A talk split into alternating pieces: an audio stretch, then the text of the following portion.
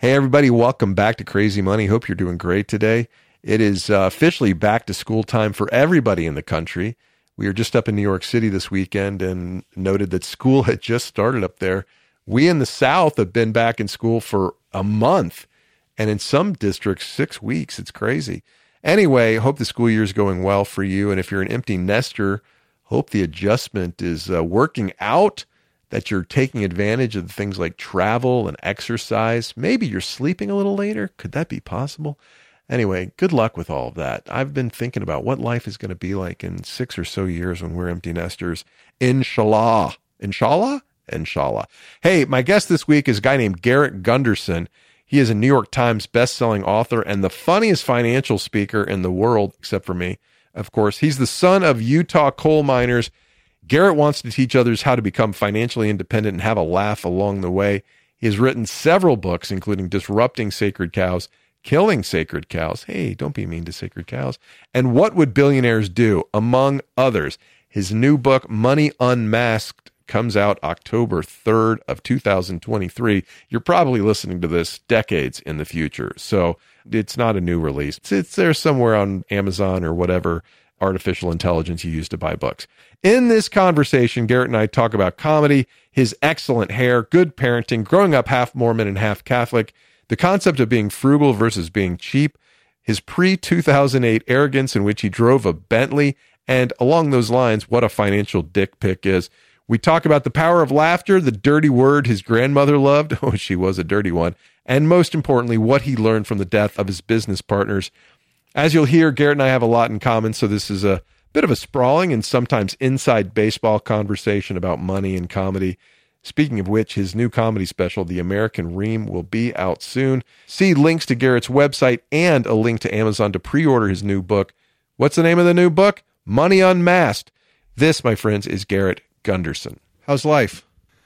You know, 90% of it's as best it's ever been. Little 10% annoyance, though that I'm dealing with. Is it never not 10% annoying?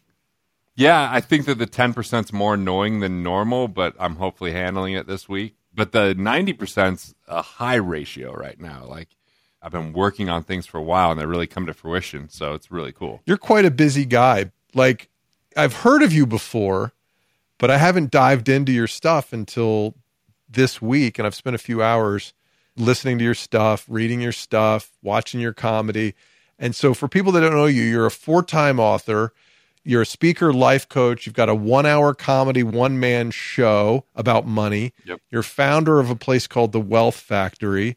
And that just leads me to one question What kind of shampoo do you use? Aveda. They have this stuff so to make sure I don't go too bald. Yeah. So that's the thing. It's working, man. it's really working. I just turned 45, so it's staying here. I, I, like it. It can keep going gray if that's what it wants to do. I just have made a deal with it. Has to stay, but it can go whatever color it wants. Did your dad have amazing hair? You know, my dad has decent hair. He definitely started to go bald a little bit earlier. He has enough hair that even in 70, he's got hair. Yeah. But it's pretty thin. Yeah. My grandfather, though, his dad, amazing hair till the day he died. Right. Like, but like thick and kind of curly, very, very good hair. There's that whole thing about it comes from your mother's father. And I look exactly like my father did, who was almost totally bald, right? And I'm half bald, like very little coverage here. My grandfather died, my, my mom's dad died early. And so like at 32, he still looked like a Monchichi with a with a hair, you know, line down to here. So I, I don't know where it comes from.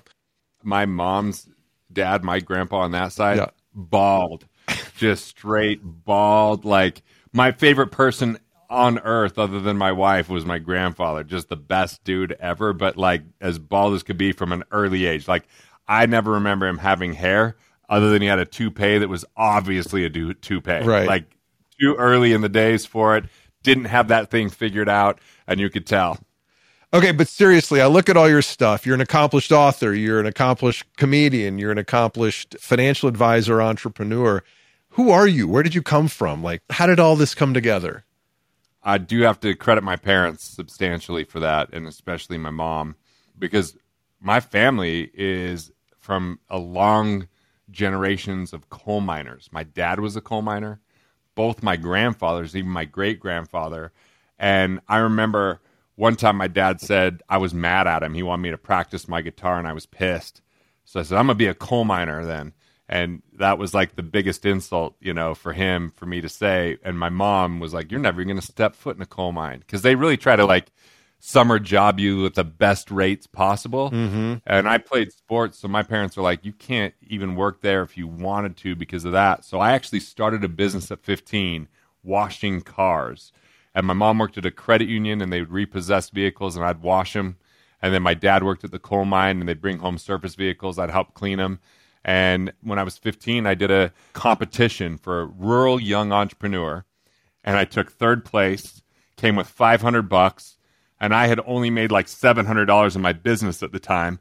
So I was like, "Damn, I could give one speech and make 500 bucks, or I could scrub bugs and tar off a car." So I think that's the day I kind of became more of an entertainer and speaker because the only reason I took third at that competition is because I made the judges laugh and I was as nervous as could be going in there, but I made him laugh, you know? Right. What part of Utah is this in? So, where I grew up originally till third grade was a little tiny town called East Carbon, Utah. Mm-hmm. So, Carbon County is kind of the heart of Utah if you look at the location, south central part of. If you go two hours southeast of Salt Lake City, you end up in Carbon County, which is these little towns Helper, Price, you know, Wellington, East Carbon. And so I grew up in East Carbon, which is really kind of, I think at its peak, it had 5,000 people and two cops. Now it has 1,000 people and five cops. That's huge so that growth. That is correct. It's like 300% yeah. growth, man. That's right. Not good. so, so basically, you know, that place is dying. And um, the people in Price that from third grade on where I lived, they're pretty amazing people. Like I've had them show up that I haven't seen them since I was 18 years old, and they show up to a comedy show of mine. Yeah. They follow and pay attention to what I'm doing and root me on. Like they're pretty amazing people, even though it's a blue collar town and we could we joke about it sometimes. I feel pretty fortunate to grow up there. There is some kind of limited perspective that comes with a town like that sometimes. But also like I had teachers that got me into this competing with my business. I had people showing me how to do balance sheets and income statements that worked at the school district when I was 15 years old. So wow. I think a lot of it just came from a, my mom really pushed me and showed tons of love and care and my dad was supportive in anything that I did. And so like that's not usually, you know, a lot of people have these stories of, of really rough upbringing. And, you know, like I had my issues. Like I got hit by a car when I was three, which explains probably why I thought I should be a comedian you know, I, I had some issues, but ultimately, I really feel like the reason I felt like I could do anything was because my grandfather showed me unconditional love. My parents always encouraged and supported me when I had these ideas. And I'm I'm married pretty well because my wife, even when I tell her these things, like, babe, I think I should do comedy, and she's like, eh, don't know if you're that funny. Like, you know, because she's thinking, oh, damn, our life's going to depend on this. I better yeah. discourage this because it doesn't take much. Well, you know? you know, I don't know if you've read anything about me, but I told my wife on our first date, I'm going to quit my job at Yahoo and I'm going to be a comedian. And I did that what did she say? A, a year later. She was just like, okay. I mean, I guess she thought I was tall enough and had a decent nose. So she was like, whatever, you'll never do it. And I did it a year later. And then I did it for two years in LA full time. I quit doing comedy because we got engaged. I was like, I think I need a real job, like a real stable job. And that's how I stumbled into a job at Facebook early. And so her acceptance of it, just like, oh, you go ahead and go do that. It all worked out quite nicely. And now I'm back doing it and we have enough that I can do it and we don't have to worry about cash. So it's a wonderful thing. That's awesome. So, like, how often are you doing comedy and hundreds you know? of times per year? I headline where they'll have me, and I was at an open mic at a dingy bar last night. I'll be headlining one of the nicest country clubs in the southeast next week. So it's like I'll do it wherever, you know. The lovely ride of comedy where like I literally get paid sometimes 25 grand to do a corporate gig yep. and then I'm doing a headline at a dingy club that I walk away with $500. 500, dude, that's righteous bucks like I didn't even cash my first check that came from a comedy club. No, I was like, I just like it that I could say I'm a comedian. I have my first like cash dollars over here, yeah. but I had people sign it, you know. Oh, that's and great. I was like, it's just something that I love, and just from the time I was five, man. My who did you watch? Who were the comedians you watched when you were five? When I was young, the comedians I watched were my uncles that were hilarious mm-hmm. and Bill Cosby. I mean, right. you know, Bill Cosby himself was the first one I really remember watching. It was epic. And then I watched Steve Martin, Yep. you know, and just his energy. And then what I realized is my uncles, they were just hilarious. And my mom had this infectious laugh. And half of my family, being from Utah, was Mormon. Right. And half of my family was Catholic. Mm-hmm. And one thing I found is the Catholics went to church like seven days a week, like my grandparents. The Mormons went to church for an entire day on Sunday. And, you know, we're not supposed to swear or drink, but my uncles were not like that. And I found out I could swear as long as it was in a joke. Right. And my grandma, she just died at 91. And every year at her birthday, she wants me to tell jokes that would definitely get me canceled at my level of following. Mm. But she thinks it's hilarious and she's Mormon. And like some of the jokes that end in, I'm like, why does my 91 year old grandma know that word? That doesn't seem okay. But, but like she would just like at her funeral, half of the speakers said, "Oh, and she loved her grandson's jokes," and I'm just like, man, those jokes. I had to tell the same ones over and over again. But dude, I got to tell you the story. So like when I first got up on a stage and intentionally did comedy, I was inebriated drinking too much tequila. Mm-hmm. It was in Costa Rica at a formal black tie function in finance. And I had been telling jokes to uh, some of the people earlier in the day. So the jazz band finishes, you know, those old timey mic is up there, and they're like, "You should go, you should go tell some jokes." And I was drunk enough that I was like, "You know, that's a good idea." so I get up there, I'm kind of slurring. I don't know that I'm making total sense. I'm definitely telling jokes that like not really racially sensitive. Like when I look at the crowd, not really aware. My wife leaves the room, just leaves. Half the people are horrified. Yeah. Half the people are laughing. And I remember my wife. That's how you know. That's the right mix. That's exactly the right mix. so so my wife comes back in it like forever later. I'm still up there. and like there was this one I remember this one woman afterwards, she's like, You must have been the most fascinating child. Like she thought it was great. And I remember this one like really like formal, staunchy, successful financial guy was just looking at me like what is wrong with you? you know, and, and so that that was my wife's anchor. Anytime I was like, you know, I should do an open mic. She's like, eh, I don't know if you're as funny as you think you are. I'm like, babe, when I speak on money, people laugh all the time. She's like, you're making them money. They're being nice. That's what she said. But we came home from this long summer trip away, and I'm telling her these jokes at an Atlanta Braves game. We're sitting at the game in Marietta, Georgia, and it was a little slow. So I'm telling jokes. She's like, "That's funny. Where'd you get that from?" I'm like, "From my brain." Yes. And then that Sunday, I spoke for the first time in months for my buddy Keith, and he goes, oh, "Our next speaker's effing hilarious." And I'm like, "What? I'm giving a financial talk." Right. So I get up and do three minutes of jokes, right? And when I finished telling the jokes, like I was hooked because people were laughing. So I called my buddy Marcus, who was runner up on Last Comic Standing. I'm like, dude, I look like Jesus. I don't have his powers. I want to write a bit about that mm-hmm. and do an open mic. So when my hair's down and I was younger, so I did. And and when I did it, he was like, dude, you should open for me. So I just did that for a couple years as a hobby. Incredible. But where's the thing? I my wife saw the look in my eyes and she goes, I can see what's going on. You're going to be addicted to this. You're going to be traveling. Like, babe, we're not traveling for this. No way. Two days later, Marcus calls me. We're going to Grand Junction, Colorado, the Mesa Theater. I'm like, in, totally in. Yeah. And then I tell my wife, I'm like, babe, we're going to Grand Junction right after Thanksgiving. You want to know why? She's like, why? I'm like, because I'm doing comedy. She goes, I told you. I'm like, no, no, my family lives in Grand Junction. They're doing Thanksgiving on the other side of the family that we would be doing the other year. I'm like, they got to come. And they, my family, they laughed so hard that night. You know, just they got these loud, loud laughs. And so, such a special night. But my wife totally knew that I would be addicted. Whenever somebody says, I'm going to try comedy, my wish to them is, I, hope you bomb. And I say that because if you bomb and you hate it, then it was not for you. But if you bomb and you still go back, then you've got it. You've got the disease and it's not curable. And so I'm sorry, but you're going to have to learn to live with it. And so is your spouse or soon to be ex spouse. That's where this thing goes, man. It's not a pretty road. But how do you, what were you doing when you started doing comedy? What was your job when the bug bit you? I was a founder of a business. I was using elements of comedy in my speeches, but it was like mm-hmm. sprinkled in, right? And by the way, it is easy to be funny when nobody's expecting it for sure. Yeah. You know, and so my wife was kind of right there, but uh, that's what I was doing. And then when we'd get together as a bunch of friends, I'm always telling jokes. I, I'm always like kind of roasting people naturally. And so I was in a place in the business where I had enough space to to have a, a hobby that would take me in you know a lot of time like like comedy was. And then what happened is in August of 2019, my friends are filming their comedy special, and it was really cool because it was the first time I'd done comedy in a round. It was in a like mini stadium, mm-hmm. like a mm-hmm. little auditorium, and that was my favorite. I could just feel laughter all around me, and it slowed me down.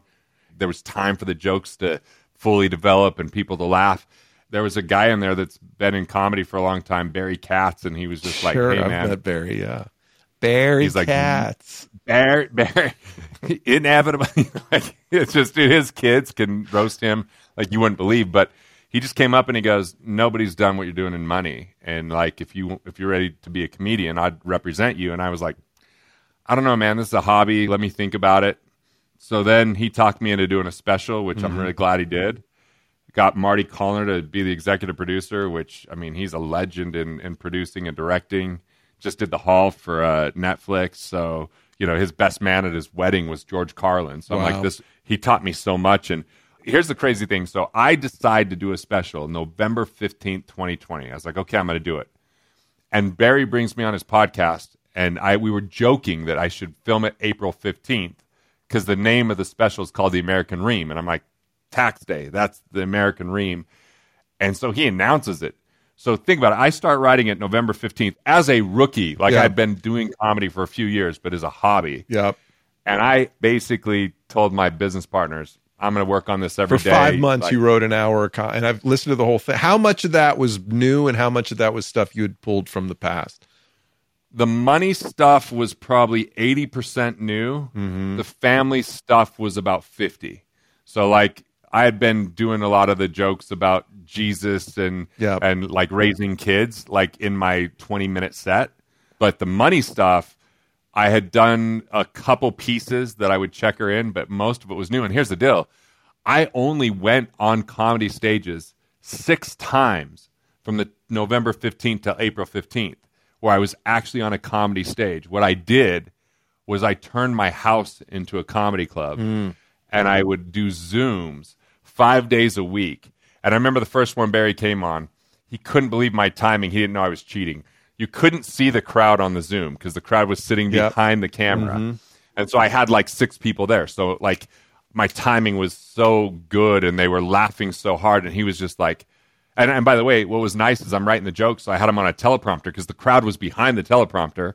The camera was coming through the teleprompter. So anyone was it was look I was looking at you, yep. but I'm reading. That's the setup I have right here, right now. That's what yeah. I'm doing. Right. So so basically, there were times I was doing that. It was five to six p.m. every day, Monday through Friday, mm. and then sometimes I would go to a friend's house that was hosting a dinner on the weekend and do comedy. And hard because sometimes one person would show up to the Zoom. Yeah. So I'd be doing comedy for one person on, on Zoom. Zoom please, sir, mute your please mute your phone because Holy. the laughter is too much coming through you. You're distracting the comedian. this is what's crazy. So I had this idea. I said it was an idea that my wife gave me. It's not true. At least she said it wasn't true. That I should do a rehearsal the night before we record, but the people who couldn't make it the night of, or especially because like COVID people didn't want to fly in so that I just like, what about anyone that's my close friend? So I had like 40 people on Zoom and like four people in person. The in person people were not laughers. They were kind of like intellectual. So like, it was like not getting any feedback from that. And it was our camera crew watching my movement and my staging. It was the worst I've ever bombed since I've done comedy the night before we filmed the special. the worst. Well, dude, you can't. Like, but bombing on Zoom, it's not fair. I did dozens of Zoom shows through COVID, right? And it's just like you have to try to get them. Okay, half of you turn your microphones on so that we can actually hear people laughing. But please be cognizant of your dog barking in the background and all this kind of stuff. It's not the same thing. I mean, it's like training with a weight vest on and then you go to a live show and you're like, oh, like real live people in front of me. That's so easy compared to trying to make some person that's an avatar laugh. I learned so much that night though. Like first off, I was tired. Like everybody's flying in. I'm I'm going to check out the set just before. I'm still talking to the team about Yep. everything because we had four unions that we're working with. we had social distancing, COVID testing. We oh had all these restrictions that were going on, so it was it was a bit stressful. And then all of a sudden, it was like, all right, come do this set. And what I learned was first off, I don't know that I'm capable of being funny if I'm thinking in my mind and not saying what's in my mind. So, mm-hmm. like, that was the lesson. If I had a different conversation in my head than what I was saying, it means I'm not with the crowd. Totally. And I learned it that night, right? So I was like, oh crap. I was thinking, like, should I do this next bit or should I just skip that and go to the next one? So I wasn't thinking, and I kept saying, I don't know. I was saying that out loud because it was my internal conversation. So, second is I just learned like acknowledging what is is the most important thing from stage. So, I should have just said, "This hasn't been funny the last two minutes." Oh my god, I, would you like? And I should have made fun of myself and been self-deprecating. And then what I should have done was, there's this guy Walker has the biggest laugh of anyone I know. Wanted him to come to the special taping, but he couldn't make it because his wife was like having a baby, and I was like, "Oh, Oh, that's uh, a, that's can't- yeah. inconvenient. What an yeah. So so he comes onto the Zoom like five minutes late, hits mute. I'm like, Walker, dude, you have the biggest laugh. He goes, Well, I didn't want to like interrupt anything. I'm like, interrupt a comedian with laughter? It's almost like what you were joking about earlier, uh-huh. right? So I remember I finished my set. It's terrible. And then this woman, Sally, who's awesome author, she gets on and she goes, I'm just proud of you for doing this. Like, it's really cool to see you pursuing your dream. Like, what made you decide to do this? And then for 10 minutes, like, our conversation and everything was just in flow. And Barry pulls me aside. He goes, Who was that guy the last 10 minutes? That's who needs to show up tomorrow. Yeah. Then he just told me war stories of comedian after comedian bombing on their final set before their special. And he was telling me it's a good omen. He's like, and so the next day I just remember thinking, anything I think on stage for the, because I did four hours that night. I'm like, anything I think on stage, I'm saying. So the first set, my son yawned. I'm like, oh, my son's yawning in the middle of filming this because I know they can edit it out, right? Right. I see my aunt. I'm like, I remember when I peed my pants at your house because I was worried about World War III. Like, I just said whatever came to mind. I didn't say two words the whole night that came to my mind. At, at 10:30, my head goes, I'm tired. So I just stopped in the middle of the joke, took a drink of the water, patted off my forehead, sat on the stool, and I was like, "Thank you for coming and being here tonight." And just talked to him for a minute, Yeah. then went back in. Right. And it just went right. it- I can't believe, like, you watched the special. I mean, for a dude that had been doing it as a hobby, and that was my first thing, and I'd only been on stage for 33 minutes ever on comedy. That was hmm. then four hours that night. Wow. I'm proud of it. I'm proud of it. You know, like sure, I had everybody in the crowd knew me.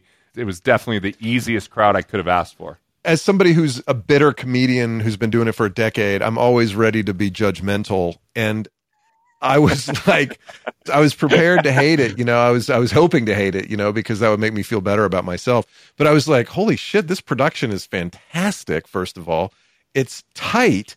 There's places where I'm like, oh, that feel like it bobs and weaves, but like, god damn, that's a that's a good product, man. But that comes back to like, who are you? Like, how do you make money? Like, where does this fit into the overall Garrett Gunderson brand mission? contribution to the world, some of which is monetized better than other parts. The way I make money one way is I have this children's book coming out in January. Shameless oh, that'll- plug. That'll pay for a couple of meals at, at McDonald's. The good news is my co-author has sold three million copies of children's books, Amazing. and we're getting massive progress with like Barnes and Noble wanting it to get into all schools, and like yeah, we're getting a lot of momentum on that. So selling books definitely, and then also I get paid to go speak, and I get paid like I did a comedy tour because I'm an idiot after my special. Right. So I did the special, then I did the American Ream Comedy Tour, which, by the way, made me think I could have done fifty percent better with that special. I don't- had I done the tour first. I, don't know. Maybe, maybe not. Who knows? I just knew which jokes to have different timing on. Yeah. tag a little bit better or cut. Yeah. like as I watched the special, a few Wall Street jokes, I cut those from the tour. Right. right? So anyway, thanks for the compliment on the thing. I do appreciate it. it means a lot. But I, I sell books and I do consulting. Like people fly into Utah, spend a day with me. It's a pretty high price. I also get paid to go do speeches. So yeah, that, those are kind of the main ways that I get paid. And then I just spend my money on comedy. So I, I get paid in these other things. I spend my money on Yeah. comedy. Yeah. I mean, I'm sure you've got a zero or two on top of what I'm doing, but I think about my speaking and some of the corporate stuff that I do as a way to pay for this podcast, right? Like this is this is fun, but it's a money loser. But the way I look at it is if I'm netting out, you know, positive, then I'm doing okay. There's a way to fund this, and that's what I do. And, I, and it makes me work harder and it gives me a, a goal to shoot for because it's like, okay, I need to make, you know, however much money every year to pay for the things that I really want to do. What do you want? Like, what mark do you want to leave on the world? I mean, you're not just doing comedy to do comedy, you're doing comedy with a message, you're speaking with a message. What's the thing inside of you that you want to, what's the residue you want to leave behind? So, the first 25 years of my life, it was really, I wanted to help 1 million people become financially independent so they could change their family's future and destiny. Like, I came from that coal mining family, Yeah. and it feels really good to be able to pay for some things for my parents every now and again. It feels good to be able to, you know, like take these great trips as a as a family and, and be the catalyst of that because I've really, you know, been able to do pretty well and, and kind of pay that back to the family. So that was the first part. But now that I have the entertainment bug, I really want to plant a seed of hope, connection, and expression in the hearts of a billion people by the time I die. Mm-hmm. Because I'm a egomaniac, I say a billion. But like the reality is, Why not? I just feel like I feel like entertainment is the new language of education. It's the gateway to transformation. And I love that I could go and tell some jokes and have a lot of fun, but leave a little bit of a mark on someone where they ask a different question, see something just a little bit differently. And ultimately, like, I really think that the comedy special, more than anything, here was the coolest part that you might not know is my son opened for me he was 13 years old. I heard him do the intro, but I didn't hear his set. so Marcus, who really was the the guy that I called and I opened for for years, he did the crowd warm up and worked with the DJ and all that kind of stuff and told him like how this would go with filming and preparing. But then he introduced my son and he said, "Hey, the comedy apple didn't fall far from the tree. Garrett's son Roman is coming up. Roman's 13 years old."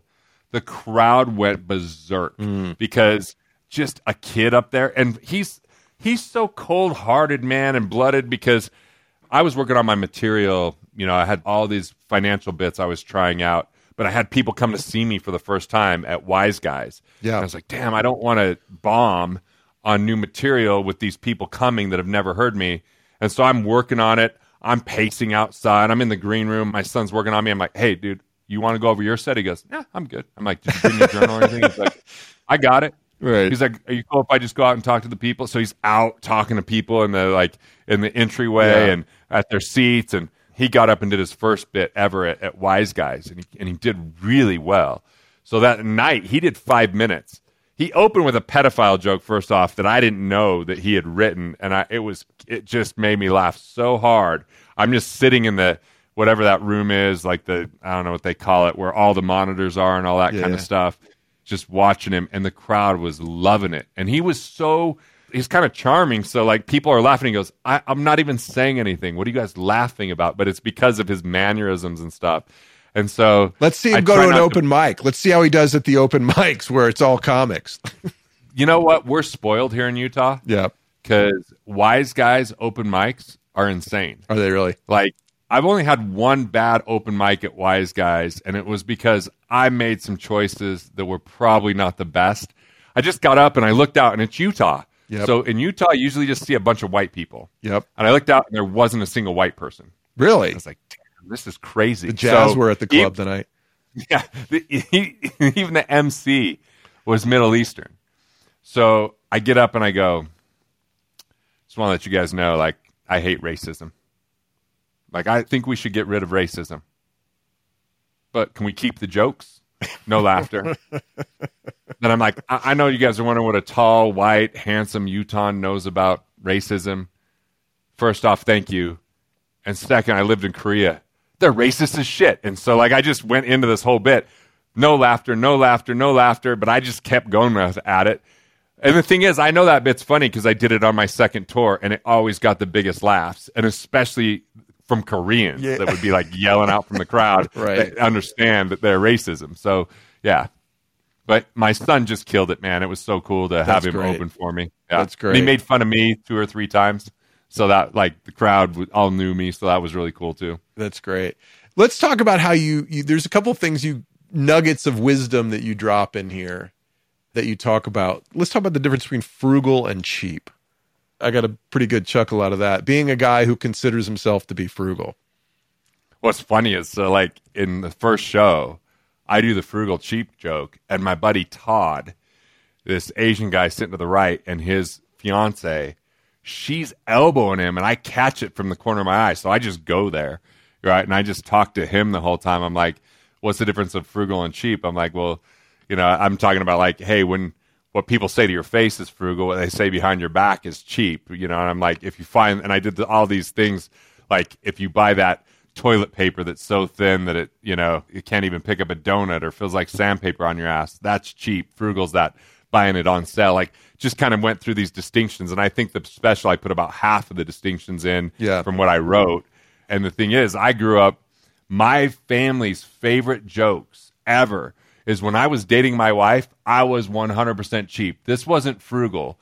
Our first Christmas together, I bought her a 99 cent phone case as her gift that didn't fit her phone properly. You're such a romantic, Garrett.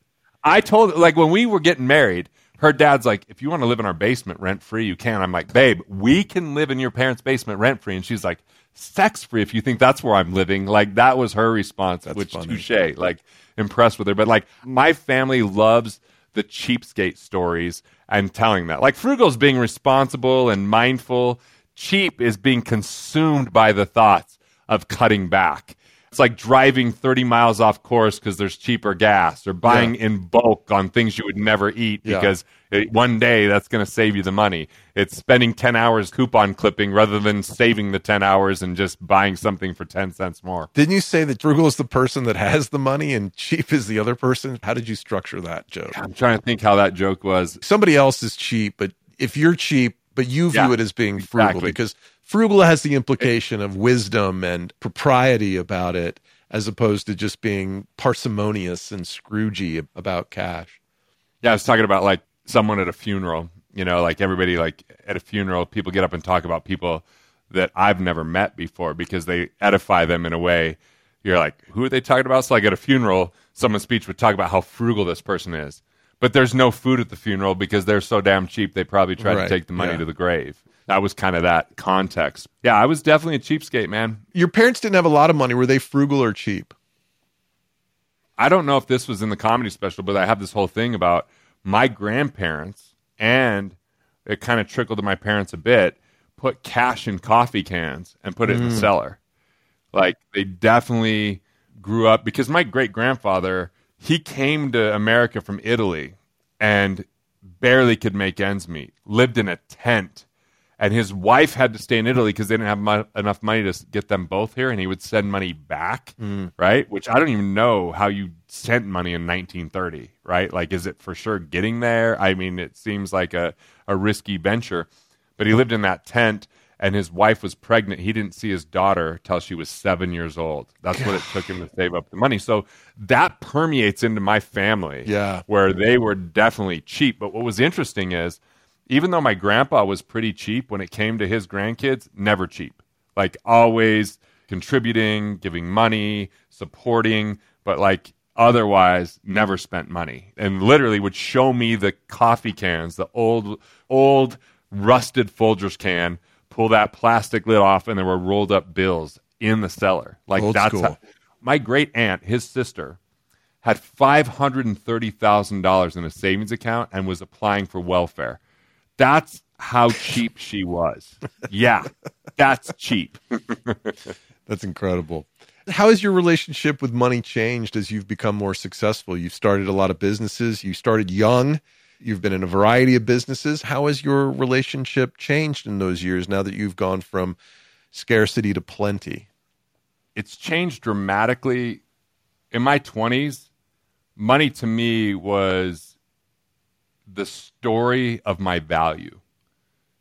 Meaning, if I, I wanted to be a millionaire and I got there when I was 26 by just sheer grit and hustle and relentless working, and honestly, lucky that my wife was patient enough to stay with me mm. because it just, we lived in a, in a crappy apartment. I'm making six figures. She's like, what do you think about having kids? I'm like, we have to save this much amount of money first, and we did it fast because I made a lot of money. We just, she just never knew we had it because I was such a damn miser, and and I just thought of myself as what I had in money determined who I was and how valuable people would think I was. So I really obsessed about it far more than I would like to admit. And it wasn't having money that made the shift. It was actually 2008 and getting my butt kicked in real estate that had me really have to get into the depths and understand that like we don't walk around with a net worth sign being like well we will maybe one day with if you've seen WeChat with China you know who knows maybe one day we'll know but right now you don't know. Yet people obsess about it because it's kind of what's been taught as our self-worth. You know what your friends how your friends are doing though and you know where you sit relative to them more or less on sort of a financial scale right to a degree, but like I have a friend that I just found out his business is doing fifty million dollars a year, and I knew he exited three companies, but like, you know, he's so damn generous and he never throws it in your face.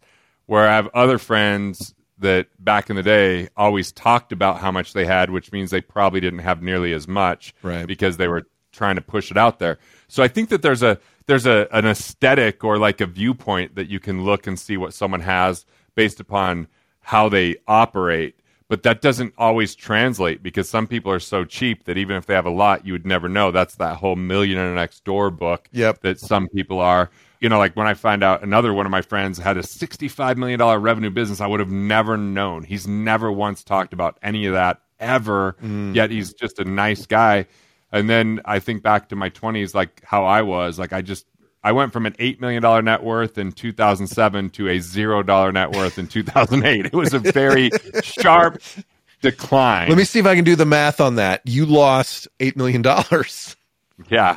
And, and yet, you know, like coming out the other side, I really owe a lot to my wife because she just always is like this mirror asking a ton of questions.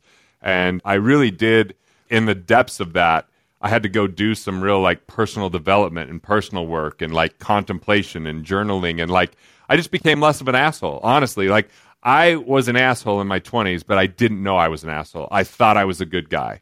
Mm-hmm. And I wanted to be a good guy, but as I look back to my thoughts and my viewpoints and how much like I said the douchiest thing ever in 2007. Let's have it. I'm I, am on the cover of a magazine, and they went and did a photo shoot with me in the Salt Flats. I had a Bentley, and I had these designer boots that had some weird cross on it, and it was like this shot that they put on the cover of the magazine with my Bentley and my boot, and you could kind of see the side of my face.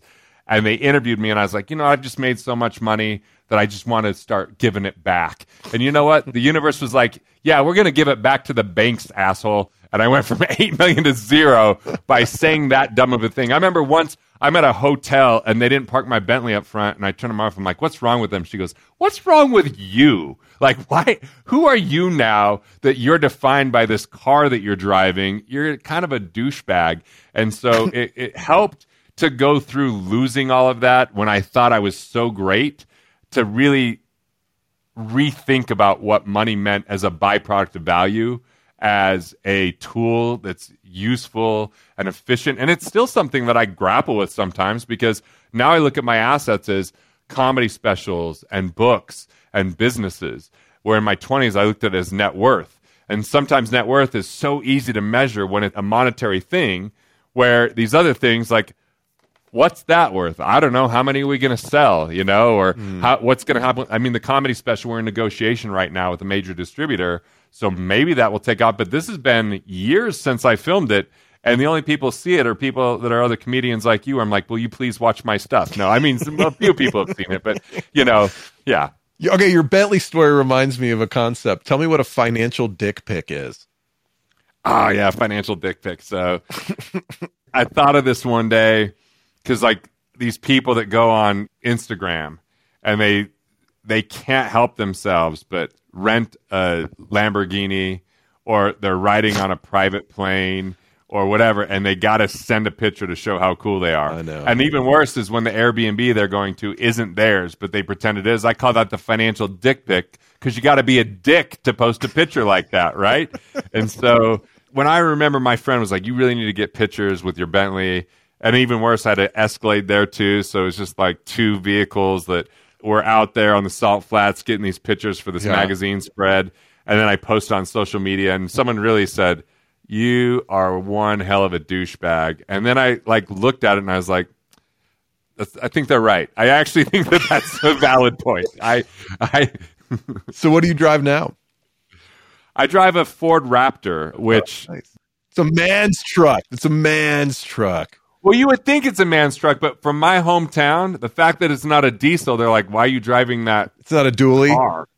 Right? Yeah, exactly. It's not a dually. And then my wealthy friends are like, "Why are you so white trash that you drive that truck?" So that's a truck for me, man. I my favorite vehicle of all time. And you know what?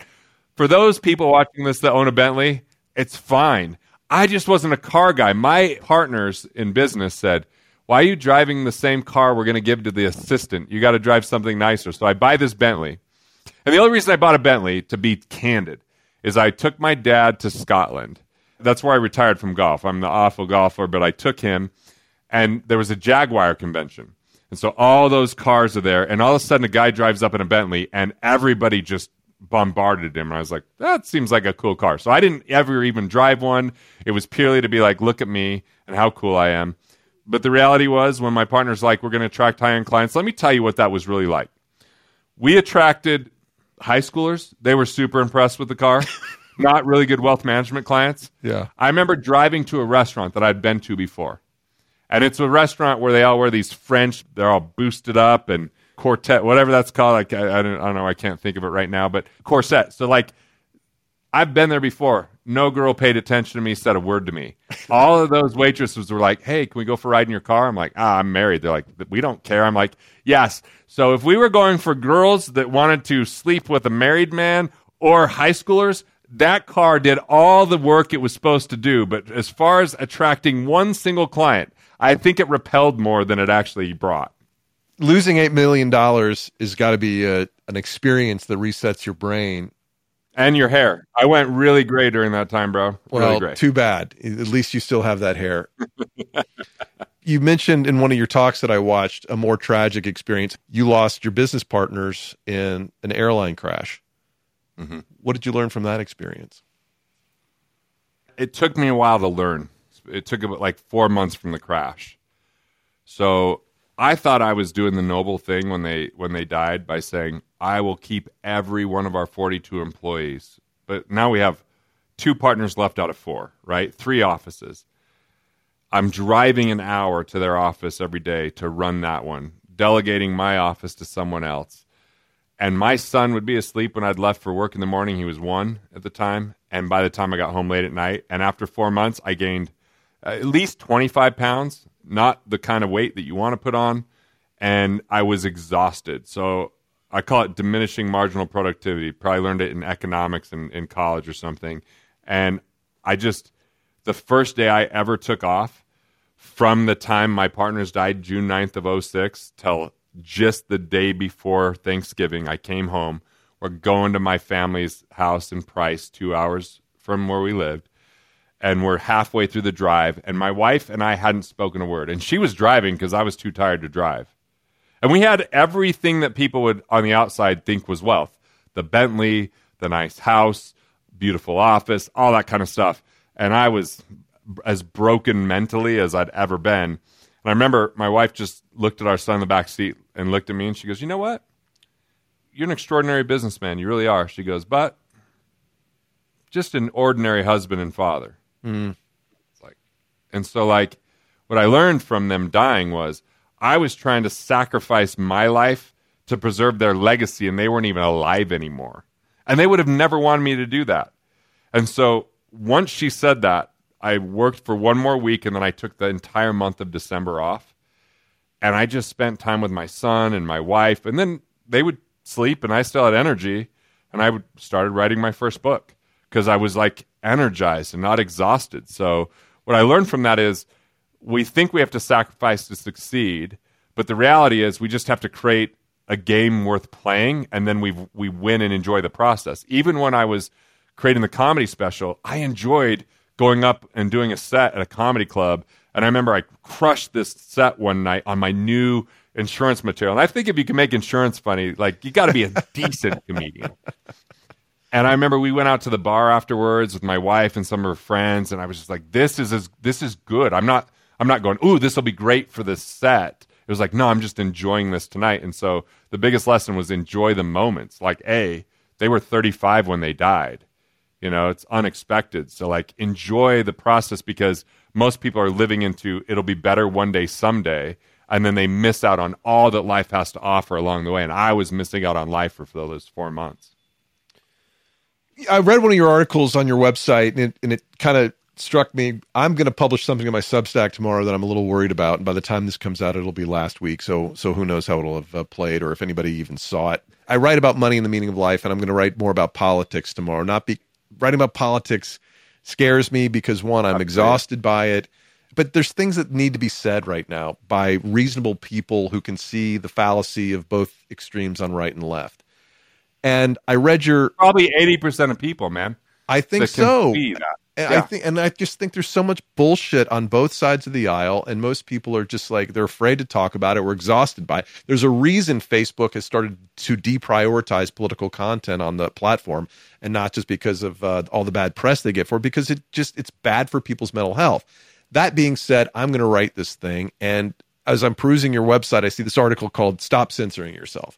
Tell me how you've come to this place where you just do not want to not say what you need to say. You saw my comedy special. It's PG 13. It's which is But you know. you know what? I was like, "Oh god, please don't let." At the same time I was ready to hate it. I was also like, "Please don't let this suck. Please don't let this be some sanitized, you know, kind of like church level kind of assessment about money. I don't want to hear that. But it's it's not. It's I can see how it could have gotten dirtier, but it's a real thing. You know, you talk real talk. So the second tour, what happened was I was headlining a Friday and a Saturday, and on Friday I did my American Ream, which is the comedy special you saw, and I just was bored because I had done it a lot. And so I was like, I only have 24 hours till the next set. I don't have a, a, new set planned. I'm just going to write a few notes on a three by five card of all the funny things that have happened in my life and what it was like being raised in Utah and people thinking I'm Mormon when I'm not.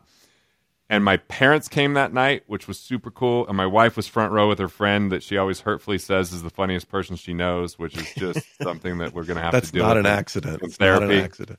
So, so anyway, another woman came to both shows and the second show, I re listened to it. It's not my funniest set ever, but the crowd was so engaged. And I just went uncensored. I told the joke about growing up Catholic, but not super religious, and being like, ah, oh, wait, that's the same thing. I'm like, but I was an altar boy. Not one of the lucky ones. And so, like, that was the first uncensored moment. And then I went into all this stuff. I did swear quite a bit. It's not really on brand for me publicly, but it's just what I needed to do. And that second tour, I took my buddy Ian, and we call it the Coming Together tour because you know he's a he's a comedian. It was his first tour, and he's edgy, so he kept giving me permission each night to kind of explore that. And one of the stops, I censored myself because one of my clients in the financial world brought like 50 people, mostly Mormon.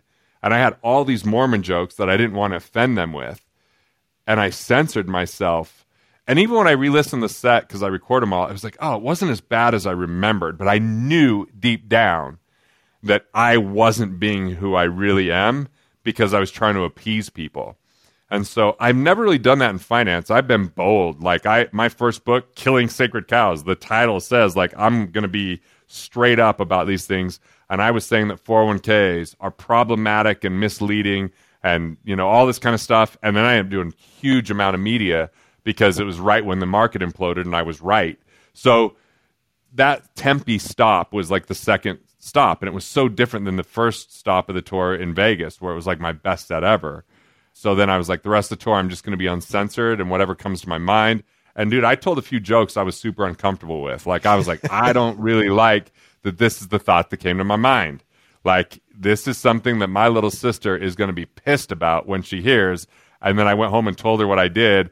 And even though it's like a big trigger for her, I had her laughing, even though she felt bad about laughing. So, so like that really made a big difference for me to be like, this doesn't mean how my comedy always has to be, but just that I'm okay going there, even if it's, you know, uncomfortable. I remember going to the, the comedy store in La Jolla, one of my favorite clubs, and just on the way up, I'm like, I'm in La Jolla because I'm a best man tomorrow. So I'm going to tell the story. And I just walked up, I'm like, man, I'm going to be a best man at a wedding tomorrow. Super surprised he asked me, considering I fucked his sister. I'm like, sure, I married her, but still, Yeah. you know, and it's like, Yeah, yeah. that was just a great start right out the gate. They were with me. And then I made fun of him for marrying a girl 20 years younger than him. His friends were there. They were laughing. I took it into my speech as a best man because his wife said it was okay. She was laughing. Her parents were laughing. Her uncle was pissed. But it was like, you know, that uncensored just made me feel so much better about the tour. But it's not what I'm putting on video and it's not what I'm putting online because I don't know that it's exactly my brand, but I got to be willing to go there to Yeah. just feel good about who I am. I think that's the next the wall we've got to break through to get to that next level to say like look I'm going to say something that I'm like I know the fundamentals I know how to do the jokes I got a good 45 to an hour you know like I can make pretty much any audience laugh but it's like how do you go to where you just turn the pitch of that learning curve to the steepest part it can be and I think that's kind of where I want to go next but I want to hear more about the books you have coming out because you've got a couple of books coming out. The children's book you've already mentioned that's called I Am Money that comes out when? January 2nd of 2024. What's the point of I Am Money? What do you want to do? When we get older and money starts to feel heavy and complex and we've got a lot of misinformation, it's super hard to, to deal with when we're in the emotion of it. But as a kid, if we could learn the basics of with money, you can earn it, you can spend it, you could save it, or you could give it away. And if you get enough of it that you could take care of yourself, you could share. But the best place to put it is in yourself to develop your skills and your life and and enjoy it along the way. Like that's a different message than most people get around money. And money is the character in the book, which is a great way to talk about what money is. So it talks about money's credit card codes or its crypto codes or so it's this really like fun story that also I think I think parents are going to learn when they read it to their kids. And let's face it, Oh, I forgot money could do that. Yeah, so this book comes out in October, Money Unmasked. And the difference is, I know even if people buy this, more people will read the children's book. So my chance of planting a seed of hope, connection, expression is greater with the children's book. But I've been writing this other one for seven years. I think it's my best book yet. I've hit New York Times and Wall Street Journal with my other books. But moneyunmasked.com is where you can pre order the book because it comes out in October. What's cool is if people order the book and then later you'll see instructions on the website, if they email me, I'm going to give them comedy that isn't released. It's the seven different places I went and did comedy um, that we filmed professionally, and I'm going to turn it into one sub special that's different than the comedy special. Oh, So cool. the jokes, you know, and then they'll also get the money persona quiz, so they know what their money persona is, and they'll also what other? Oh, and they'll also get a workbook and an audio on how to discover their money persona, which dictates their success or failure around money. So they'll get those three bonuses with one purchase of the book. So I'm definitely want them to buy the book. You know, Cool. A- yeah. So moneyunmasked.com is the website. moneyunmasked.com. We will put the link to that in the show notes. What else do we need to know, Garrett? Anything else? I think you're an amazing interviewer. Your questions just made this a lot of fun for me. I loved your how you're candid about I didn't want to like it because I've been there. There's comedians I'm like I like them, but I don't like them because they're so damn good and it makes me Right, jealous. But at the same time, like I got to acknowledge how great they are. So I have those bouts every now and again. So I totally understand it. But yeah, I just thought your questions were very, very good, like very thoughtful and made for an amazing interview. And I really appreciate it. I appreciate you, man. Thanks for the work you do. And uh, like I said, folks, the link to Garrett's book at moneyunmasked.com will be in the show notes. Garrett, thanks for joining us. Hey, take care. Thanks to Garrett Gunderson for that fun conversation. Good to meet that guy. Interesting how similar a lot of the stuff we were thinking about working on is, and uh, good to have a fellow traveler in the space of comedy and asking the big questions about money. I have coming up next week one of the most important conversations of the year, certainly, and maybe of all the podcasts I've done. Melissa Kearney is a professor at the University of Maryland. She's an economics professor, and she's written a book called The Two Parent Privilege. And it's, as economics books go, it's somewhat controversial because it challenges some fashionable uh, thoughts around marriage and how important it is. It turns out when measuring outcomes for kids, having two parents in the home is very, very important. It's not judgmental. It's just looking at the data and saying what's going on here and how can we create a society with the most stable families because stable families produce stable adults who are more economically autonomous than unstable adults. And that's just the facts, Jack. So by all means, uh, look out for that one, Melissa Kearney. Next week on Crazy Money. Until then, Mike Carano, make me sound smart.